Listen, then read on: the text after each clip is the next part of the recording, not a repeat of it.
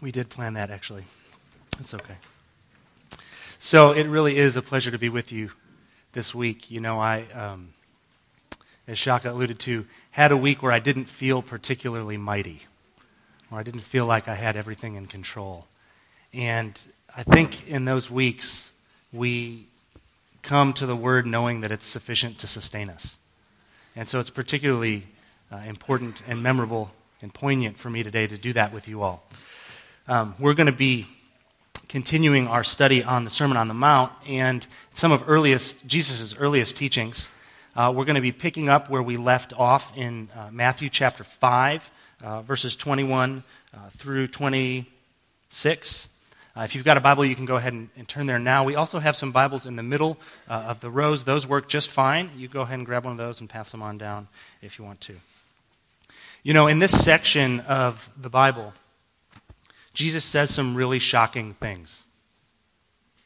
Starting with what we looked at last week, he says, Unless your righteousness exceeds that of the scribes and the Pharisees, you will not enter the kingdom of heaven.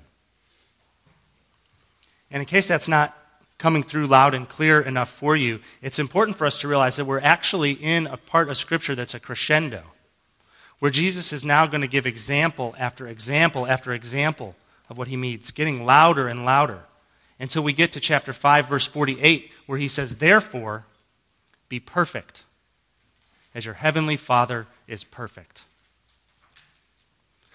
What we're studying today falls in that crescendo. You know, I think because this is such a familiar part of Scripture that we don't recognize how shocking it would have been to the people who were listening. I mean, just imagine being a Jewish person sitting uh, on a hillside in the first century listening to Jesus saying something like this. We remember from last week what Matt told us that Jesus is actually saying two things. The first is these people who you've looked up to as your spiritual authorities for your whole life, they've been teaching you to pursue faith the wrong way. And these people who you've been looking up to your whole life as your spiritual authorities, if you want to enter the kingdom of heaven, your righteousness actually has to be better than theirs, has to be greater than theirs. It'd be like saying to a freshman trying out for the high school basketball team, if you're not better than Michael Jordan, there's no way you're going to make the team. It would have seemed impossible to them. So, what does Jesus mean? This section of the Sermon on the Mount is meant to help us see that Jesus cares about our hearts. Last week, Matt explained to us that when Jesus calls for a greater righteousness, he's not calling for more of the same kind of righteousness, as if adding an additional law or an additional rule to the 600 and some they had would make any difference. No, Jesus is calling us to a fundamentally different kind of righteousness a single minded, heart based, total love for and devotion to God. Starting with the passage we're going to study today, Jesus is going to give six examples of what he means there. And they're going to be no less shocking than what we've already heard. For example, next week, he's going to say, if you even look at someone with lust in your heart, you're no better off than you committed adultery. It'd be like a judge saying to you, I know you didn't actually steal anything, but because you thought about it, because you wanted to steal it, I'm going to sentence you to life in prison. That's the kind of thing we're talking about here. And so when we turn to our passage today, Jesus is going to lay out for us one example of what he means, what he wants for us in our single minded love for and devotion and obedience to God. He's going to say, if you harbor anger in your heart, then you're no better off than a murderer. He's even going to take it one step further than that. He's going to say, not only are we to avoid anger, but we're to be full of reconciliation towards one another. What does the heart of a person who loves God and loves Jesus look like? It's absent anger and full of reconciliation. So if you found God's, uh, the passage today, would you stand in honor of God's word as I read for us from Matthew chapter 5?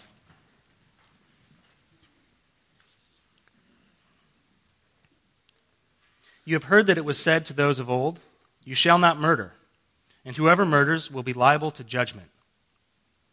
But I say to you that everyone who is angry with his brother will be liable to judgment. Whoever insults his brother will be liable to the council. And whoever says, You fool, will be liable to the hell of fire. So if you are offering your gift at the altar and, there's, and there remember that your brother has something against you, leave your gift there before the altar and go. First be reconciled to your brother, and then come and offer your gift. Come to terms quickly with your accuser while you're going with him to court, lest your accuser hand you over to the judge, and the judge to the guard, and you be put in prison. Truly I say to you, you will never get out until you've paid the last penny. This is God's word for us today. You may be seated. So, as we dig into this uh, passage today, what we're going to start with is comparing verses 21 and 22. And I want to just take two minutes to comment about how Jesus is introducing this topic today, because we're going to see it over and over again in Matthew chapter 5. That's how he introduces each of his six examples. He starts out by saying, You have heard that it was said. And then in the next verse says, But I say to you. You have heard that it was said, and then he quotes something from the Old Testament, But I say to you, and he, he says something else. And the reason this pattern is important is that right off the bat, we want to say Jesus is not revising the Old Testament law here. He's not rewriting the Ten Commandments. He's not invalidating the Old Testament laws. How could he be? Just look at what he says in verse 17. Do not think I have come to abolish the law or the prophets. I have not come to abolish them, but to fulfill them. So if he's not rewriting or revising the Old Testament law, then what's he doing? He's showing here that the scribes and the Pharisees, the spiritual leaders of the time, had been interpreting the law the wrong way. They had been interpreting the heart of the law the wrong way. And so he, Jesus is quoting the sixth commandment in, in verse 21 Thou shalt not commit murder. When he says, You've heard it said, but I say to you, he's trying to help us see that the Pharisees had been interpreting that law the wrong way. He's correcting a mistaken view that was held by a legalistic religious tradition. So the contrast Jesus is making isn't between the Old Testament and the teaching of Jesus. The contrast he's making is between the false interpretation of the law and the true presentation of the law as given by Jesus. So, this interesting pattern, you have heard that it was said, but I say to you, we might paraphrase that. You might have heard some people saying God's law works one way. But I say to you, this is how God's law really works. And so, in these verses in particular, verses 21 to 26, Jesus is correcting the mistaken idea that the only thing you have to do to be right with God is not commit murder. He does it by reframing their perspective. It's like saying, if you think the only thing God requires of you is that you not murder someone, then you've got another thing coming. Now, we don't get a lot of detail here about how the Pharisees might have been applying this particular law wrongly. And I, I, really hesitate to make up an example without a lot of historical context, lest you think, oh, were the Pharisees really doing all those terrible things? You know, but what we can say confidently is that the Pharisees were interpreting this law in its most narrow sense, asking, how far can I go and still be right with God? I mean, what's murder anyway? What does that really mean? Now, I want to just say two quick things. The first is, I'm not sure if you've actually struggled with this problem or not. You know, in the years that I've been doing ministry, nothing surprises me. Sin is a terrible thing. And so this may actually be something that you've struggled with before, asking, how far can I go? What, what does murder really mean? Especially if you've been wronged unjustly. This may be something that really speaks to you. I trust Jesus to know that. But maybe it's not.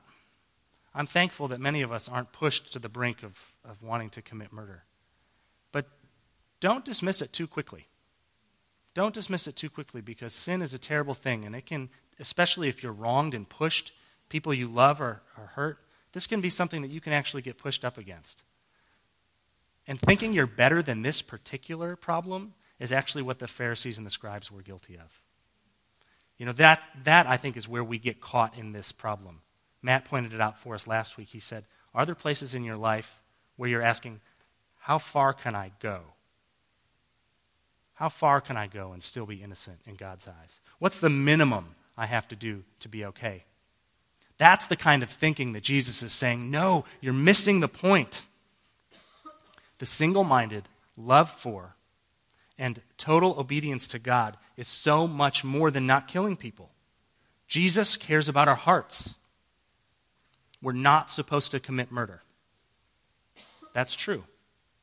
But we're also not supposed to have a heart full of anger or resentment or bitterness. And so, if we keep going with our comparison of verses 21 and 22, we start to understand what Jesus is getting at a little more clearly. As we've talked about in verse 21, he starts out saying something his listeners would have thought they knew well. You've heard that it was said, You shall not commit murder. But then in verse 22 and following, he cuts right to the heart of the matter, starts to reshape the way we think about honoring God. He says, Actually, it's not just murder that makes you liable to judgment, but anger as well. And in verse 22, he's painting with broad strokes to give us a really full picture of what he means. He does include the term in general for anger that sort of inner hatred, bitterness, unkind resentment. But he also includes a couple of examples where that anger bubbles up into full voice, either speaking with contempt by calling them raca or worthless, or by insulting them, calling them a fool. And these three descriptions that Jesus is using is meant to be inclusive of both angry actions and angry thoughts.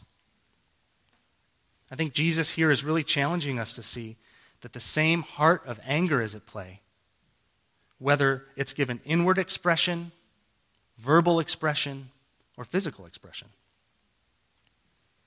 So then, if we were to summarize verse 22, we might say it this way If you are angry with your brother, then you are liable to judgment.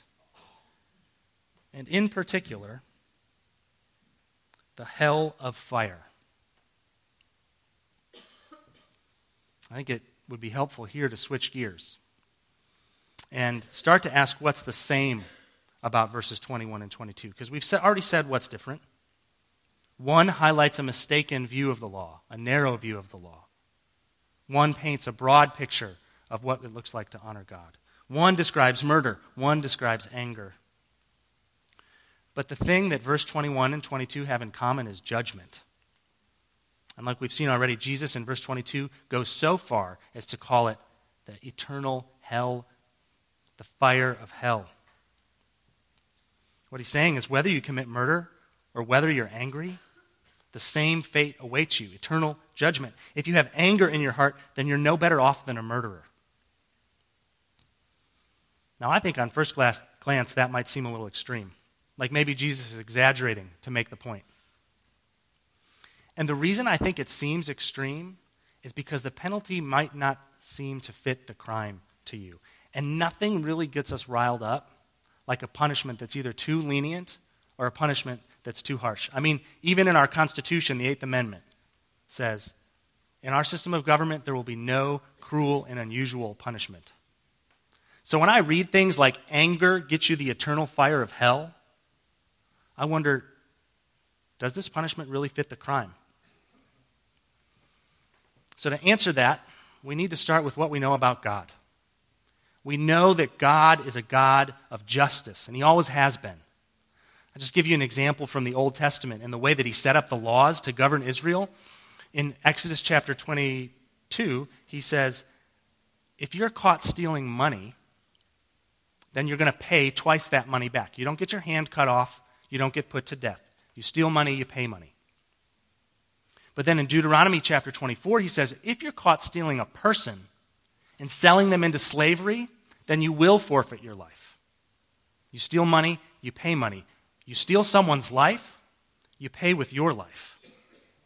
That's what an eye for an eye and a tooth for a tooth means. It's not some vindictive statement of God's wrath. It means the punishment is always going to fit the crime.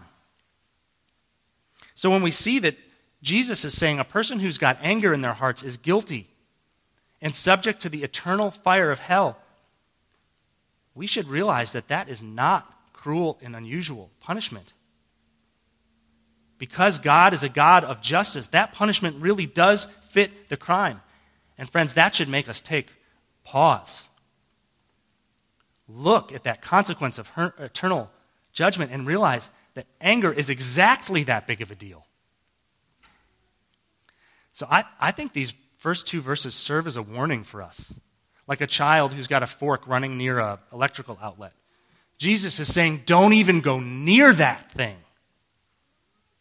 Because anger is going to get you the eternal fire of hell.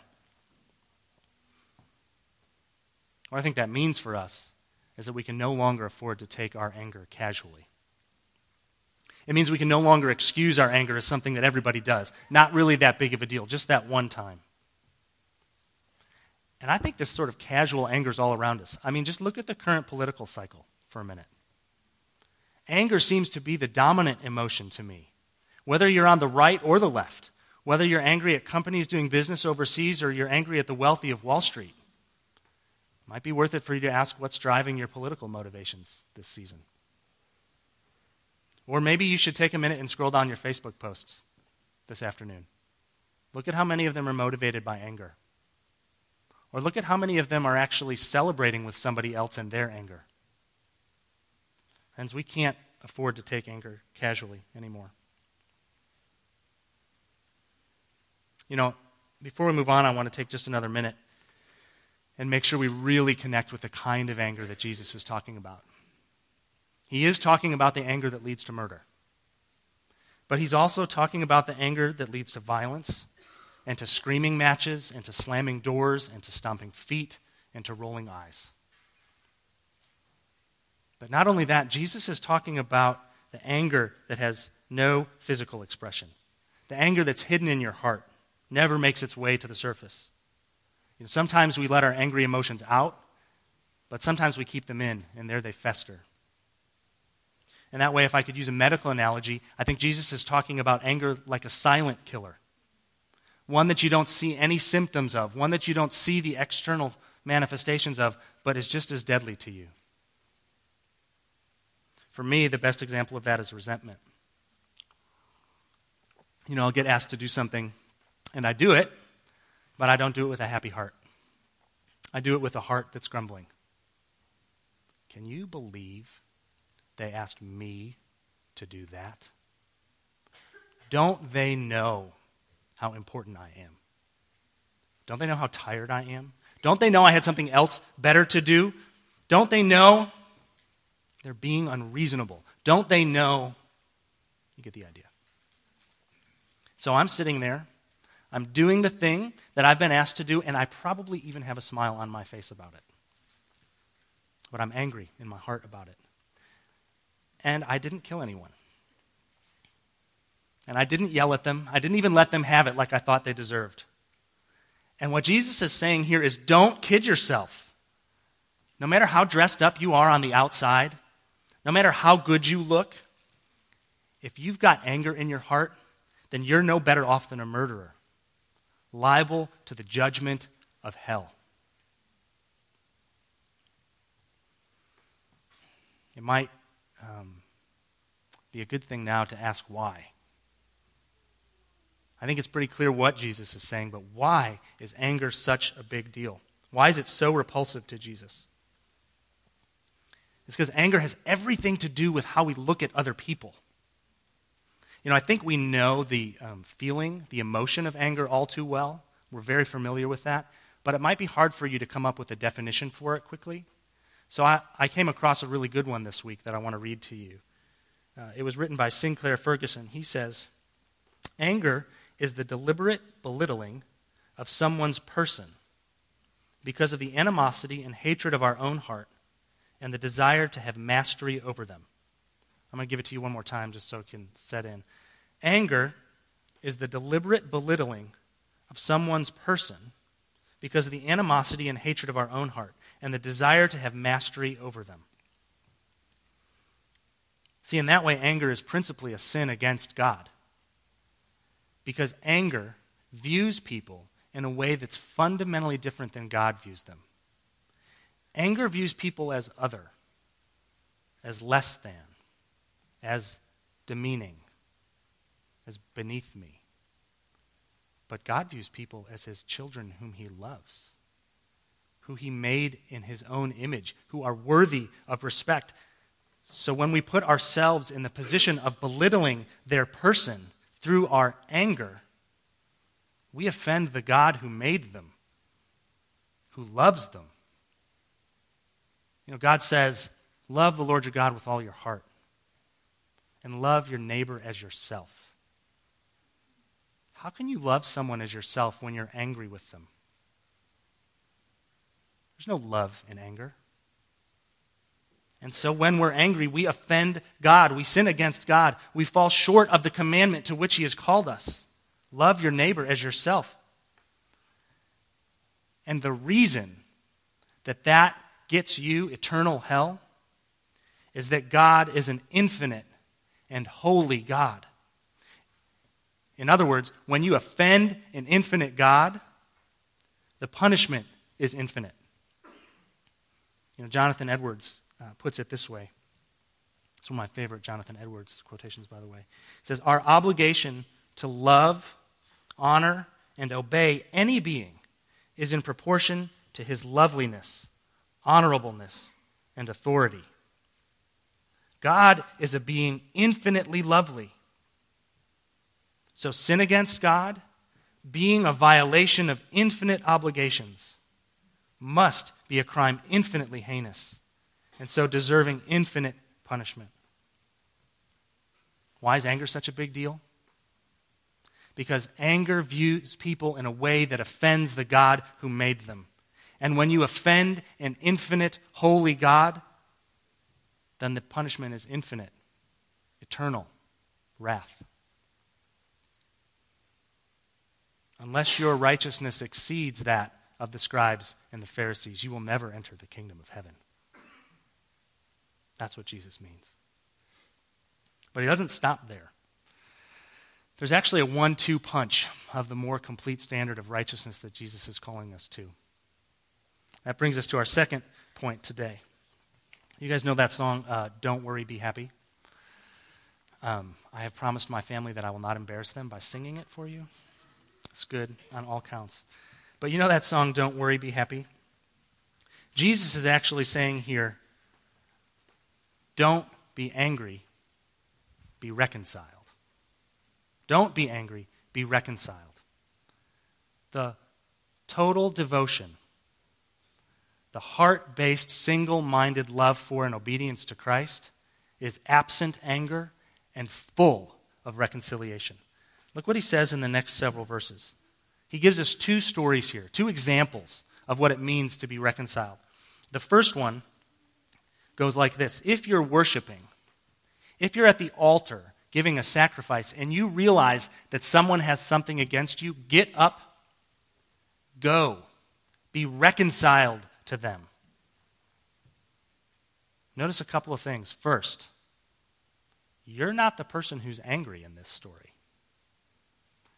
If somebody else is angry with you, if somebody else has something against you, now it usually takes two to tango, so there is a good chance that if somebody's angry with you, you probably are angry with them, but not necessarily. The second thing is notice how urgent this is.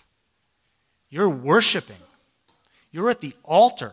And God says, it's more important than you be reconciled than you continue worshiping. Gives new meaning to the phrase in the Old Testament that obedience is better than a sacrifice, I think. Be reconciled urgently, this story tells us. The second example is a story where we're on our way to court with our accuser. Notice again here, we're the guilty party. Jesus says, Be reconciled quickly, or you're going to pay the consequences. And I think here it's highlighting that there are real consequences in this life. If you're not reconciled, you're going to jail, and you're going to pay every last penny of that fine. But instead of being sort of prescriptive examples of how we're supposed to handle legal situations, I think these stories are meant to show us how urgent, how imperative reconciliation is. And just like we asked, why is anger so repulsive? Why is reconciliation so important to Jesus? I think it's because reconciliation is a chance for the gospel to be on full display. Just turn back a few verses. Look at the Beatitudes we've been studying. Blessed are the poor in spirit. Blessed are the merciful. Blessed are the peacemakers. How can you be those things when you're angry? You can't.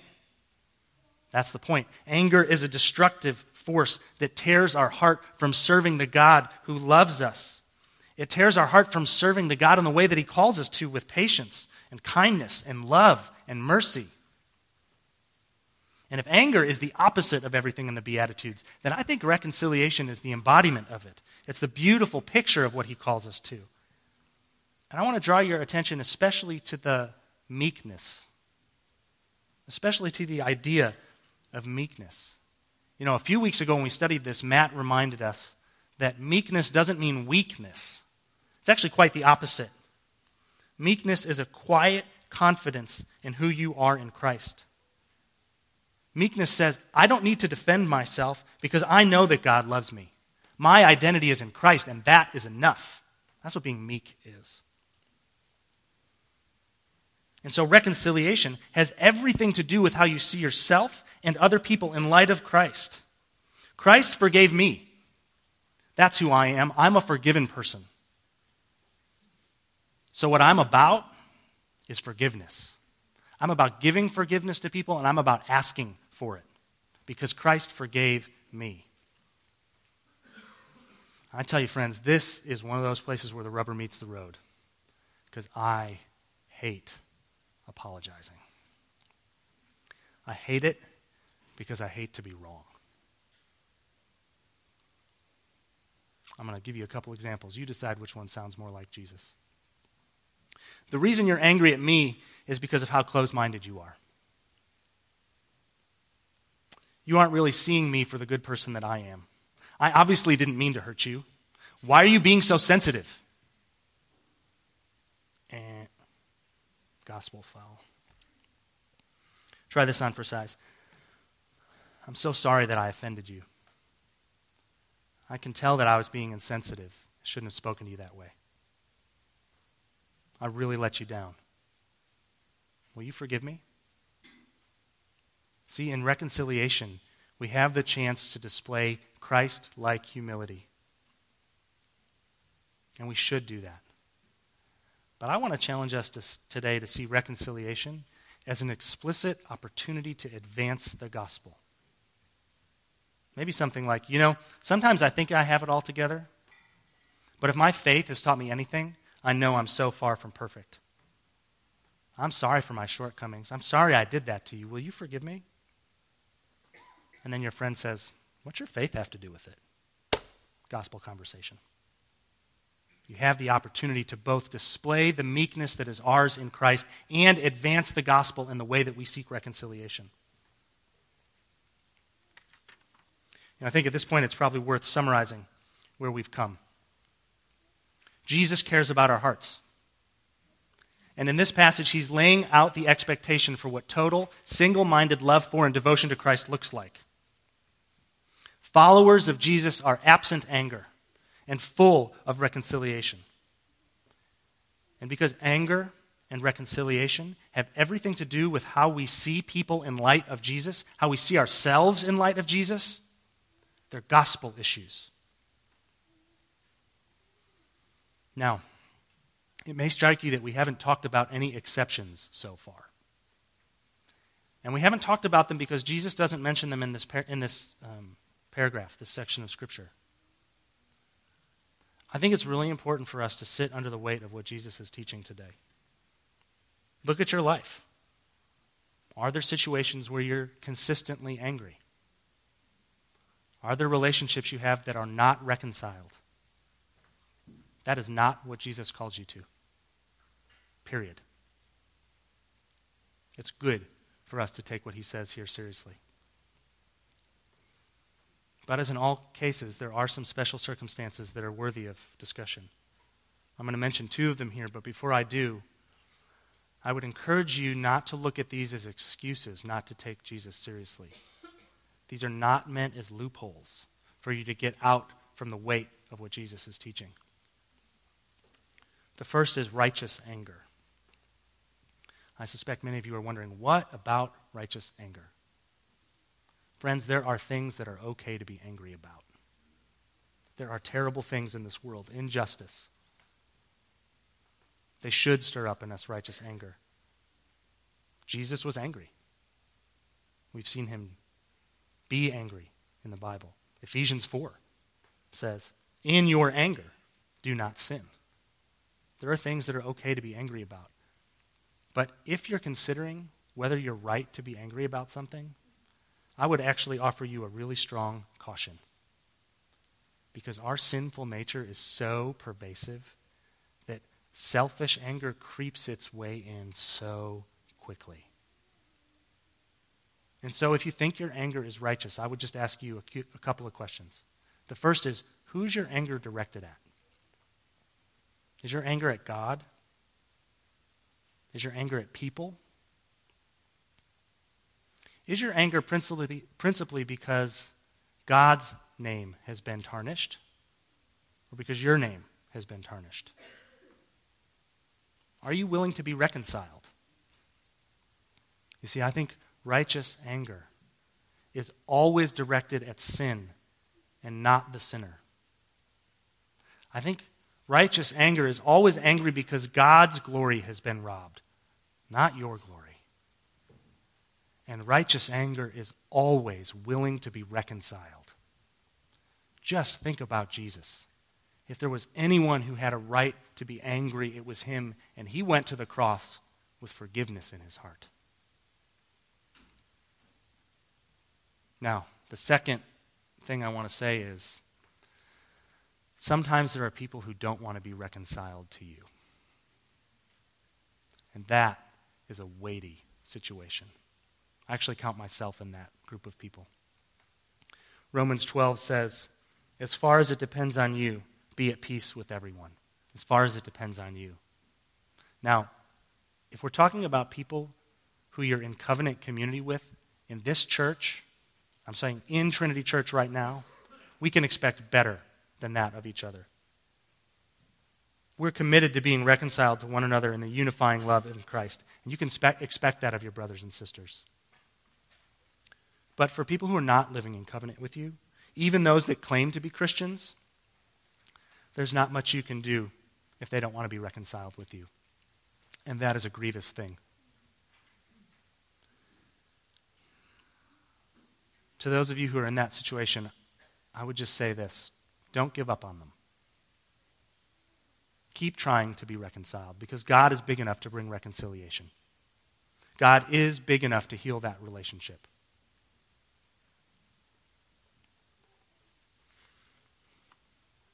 So now we're going to transition to the final point for today. Jesus is setting out a more complete standard of righteousness that should characterize his followers. You really think you're loving the Lord your God with all of your heart? You really think you're loving your neighbor as yourself? Then I ask you, are you empty of anger? Are you seeking reconciliation? Are you perfect? in the way that your Heavenly Father is perfect. I think, given what Jesus has said today, there's no one among us who can claim innocence before God. God wants our whole hearts. He made us to be in perfect relationship with Him, and any sin at all damages that relationship. One of the main purposes of today's text is to help us recognize our poverty of spirit it's help us to recognize our own spiritual bankruptcy.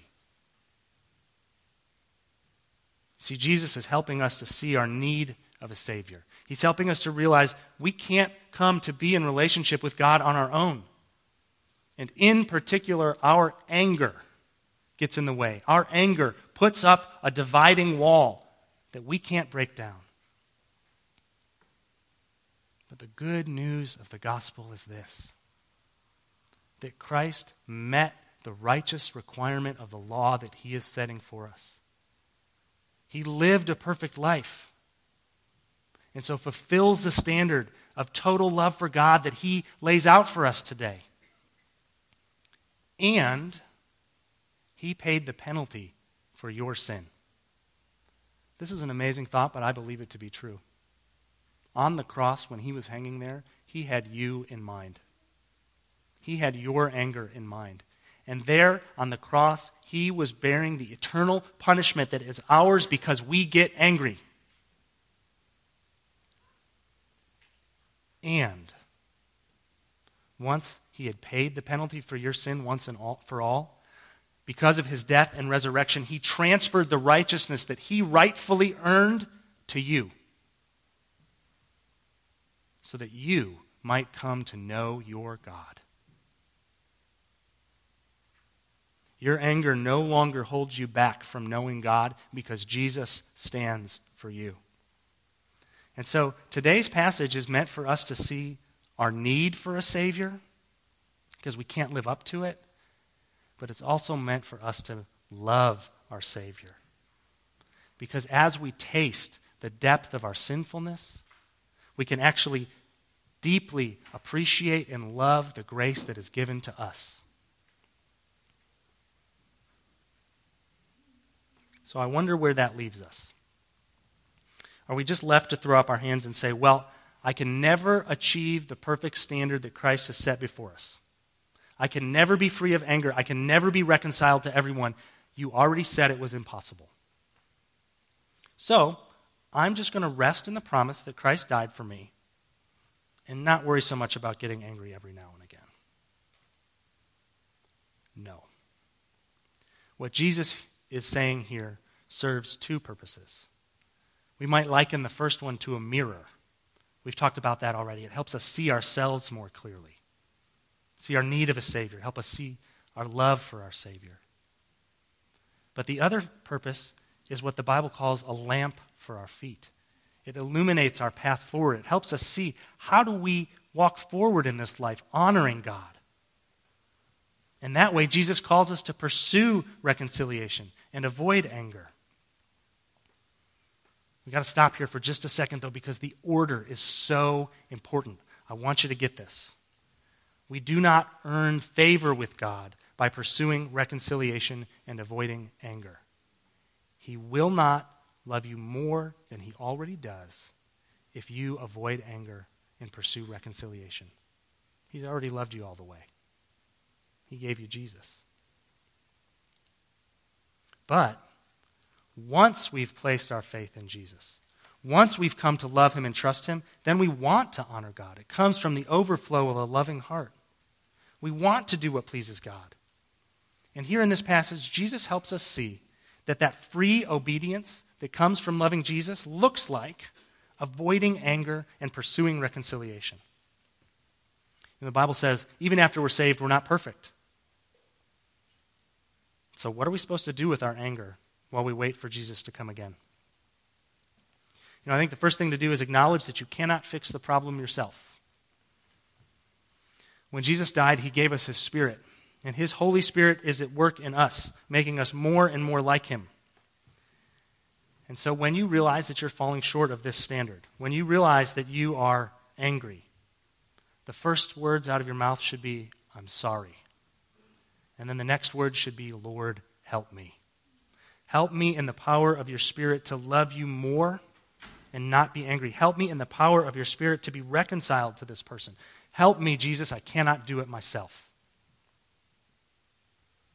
But I think more than that, anger serves as an opportunity for us to see the nature of our hearts more clearly. It's like a thermometer in our heart. It helps us take the temperature of how much we love Jesus. And in that way, I don't want you to waste a perfectly good angry outburst, actually. See, when you get angry, that's an opportunity for you to say, What is it in this moment that I love more than I love Jesus? What is it in this moment that's being withheld from me that I think I must have to be complete, to have hope, to be a person of worth. In my experience, there are three main things that people love more than Jesus when they get angry those are approval, comfort, and control. And each of those things bubbles up into anger when there's an unmet expectation. When you think you don't deserve, or sorry, when you think you deserve something and you don't get it, When you think something's supposed to go a certain way and it doesn't, that's when you get angry. I'm just going to give you three quick examples so you can see what I mean. The first is approval. How many of you get angry when you don't get the approval of someone who's important to you? You ever had a bad review at your job? How'd you respond there? I think it's okay to be disappointed, but did you get angry? Could it be in that moment that you're seeking the approval of your supervisor more than resting in the approval that's yours in Christ? What about comfort? Have you ever been denied something that you thought was coming to you? Think about an example. If you did some work for someone and they didn't pay you, how would you respond? What I love about that example is you'd be right to be paid. I think you should be paid for the work you do. And so if someone doesn't pay you, you should ask for that. But you shouldn't get angry at them. See, in that moment, I wonder if you wouldn't be loving money, loving the comfort that comes from money more than you love the person. Doesn't Jesus say in just a few verses, if someone asks for your tunic, give them your cloak also? Or what about com- or control? I think parents get this one um, because almost nothing is in our control. When our children do something that we don't want them to, when something doesn't go the way we want it to, like bedtime, we get angry. We get angry really quickly. And in that moment, we value control more than we value loving Jesus, more than we love our children. So I just give you these examples as an example of what I'm talking about. They're by no means exhaustive. If you're struggling with anger, I'd ask you to consider it. Do you struggle with anger because you value approval? Is it because you value comfort or control? Or is there something else that you value more than Jesus? If you're getting angry, there is something there. Don't waste your angry outburst. Take it as an opportunity to take stock of your heart. Find the sin, repent of it, ask Jesus to help you. You know, anger, no matter what you look like on the outside, reveals about your heart that you don't love Jesus as much as you thought you did. And with that comes the eternal punishment of hell. But we're not left there. We're not left with no answer because God is both just and the justifier. He gives us Jesus that he might pay our debt, that we might have his righteousness counted for us, even though we didn't earn it. And through the spirit of new life in him, we might have victory over sin while we wait for him to come again. And so now, as we close, I'm envisioning two ways that you might be responding to this message, two emotions that might be happening. The first one might be, that's not me. Be honest with yourself. You might be thinking, I don't have this problem. If that's you this morning, then this message is a challenge. This message is an opportunity to look into your heart, to be serious about sin, to find where you get angry, and to become more like Jesus because of it. But you might also be responding to this message in shame, in guilt. Because you already knew how bad anger was. You didn't need me to remind you about it this morning. And you might want to sneak out of here before we're done singing. And if that's you this morning, then this is a message of grace. This is a message that said Jesus came to bear your shame. Jesus came to bear your guilt. Look to Him, trust in Him. Those who are furthest from grace are those who are most fit for it. God, help us to be a people who flee anger and seek reconciliation. Father, your word says that when we have faith in Christ, you give us new hearts in the Spirit. You write your law on our hearts. You are our God, and we are your people. And you never will abandon your people. Help us, God, as we are confronted with our sin, to see the glorious depth of your grace and mercy that awaits us. We, even we, are not beyond your mercy. God, there's nothing we can do to make you love us more, for you have already sent your Son. Help us to know what it looks like to honor you, to love you with everything that we are. It's in the name of your Son, in his all glorious name and power, that we pray. Amen.